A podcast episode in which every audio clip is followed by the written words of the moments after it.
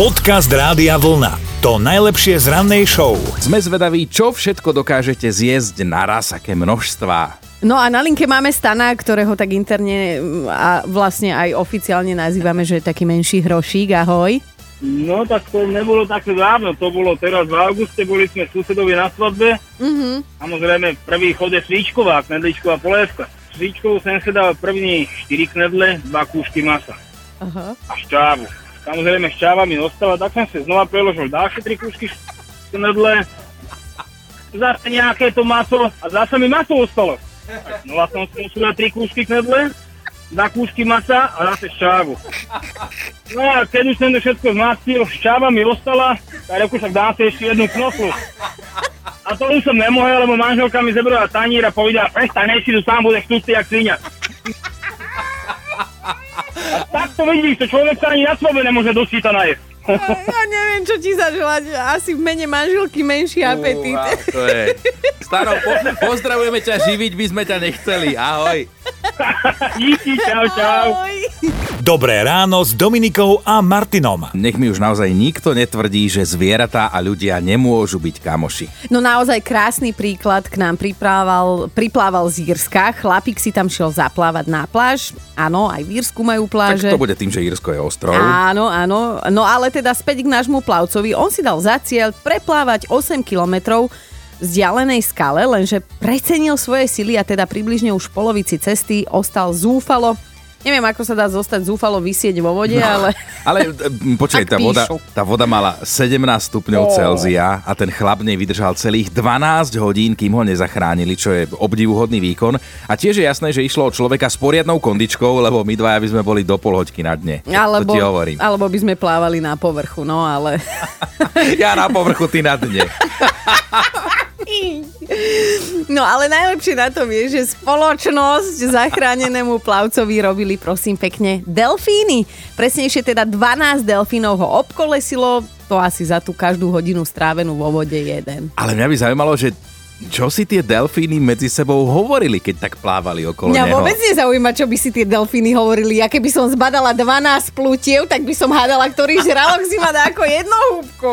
Podcast Rádia Vlna. To najlepšie z rannej show. Aj za vylihovanie na posteli sa dajú zarobiť slušné peniaze. No ale nemyslíme teraz také to prvoplánové vylihovanie s niekým, hej, ale normálne fakt, že iba vylihovanie. V Čiernej Hore sa každoročne organizuje súťaž v tejto netradičnej disciplíne a tohtoročná víťazka sa stala aj oficiálne novou rekordérkou. Duda Aksičová vydržala ležať na madraci pod čirákom celých stosedemnásť hodín, čo je približne päť dní a päť nocí. Hej? A tá Duda tam ležala, nikto ju ani nekontroloval, že či dýcha. Chápeš, päť dní, päť nocí ju tam nechali, ale treba povedať, že posledný šampión, ktorý vydržal iba päťdesiatdva hodín, nezvládol viac, lebo vtedy nebolo povolené odskoci, odskočiť si akože na vecko, hej.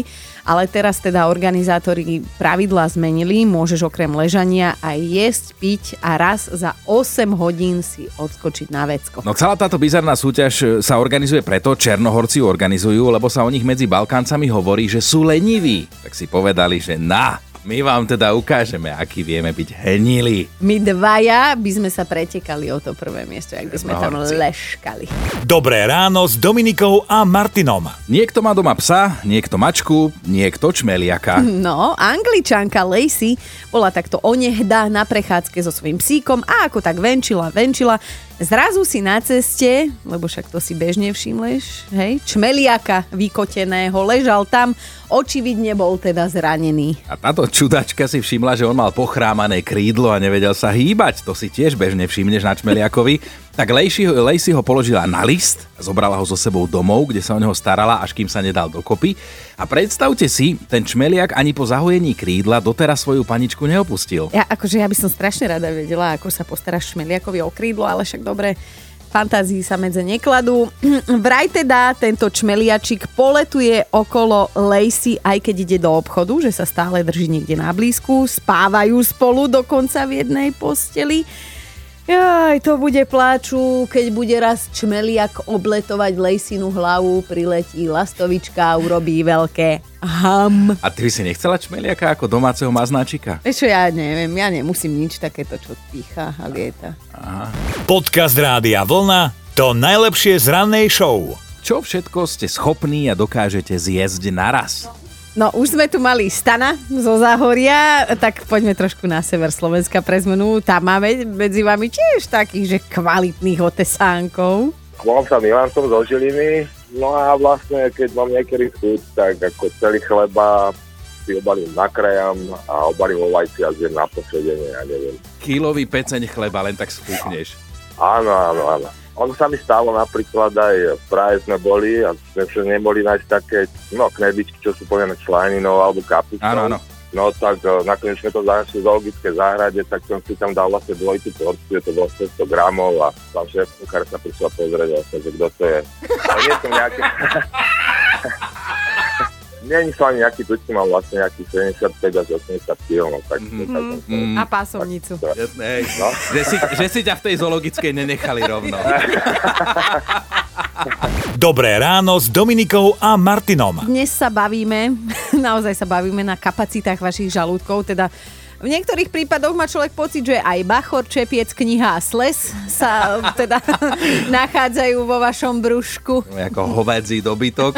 Dávate nám vedieť, čo všetko dokážete zjesť naraz. Toto je Janka. Som schopná obrať si päť kilový kýblik jahôd, prípadne čerešní, posadiť sa a zjesť to. Stáva sa mi, že to nezjem naraz, lebo ten žalúdok má svoj nejaký limit. Tak oddychnem si desať až dvadsať minút a pekne to dopraskám naraz.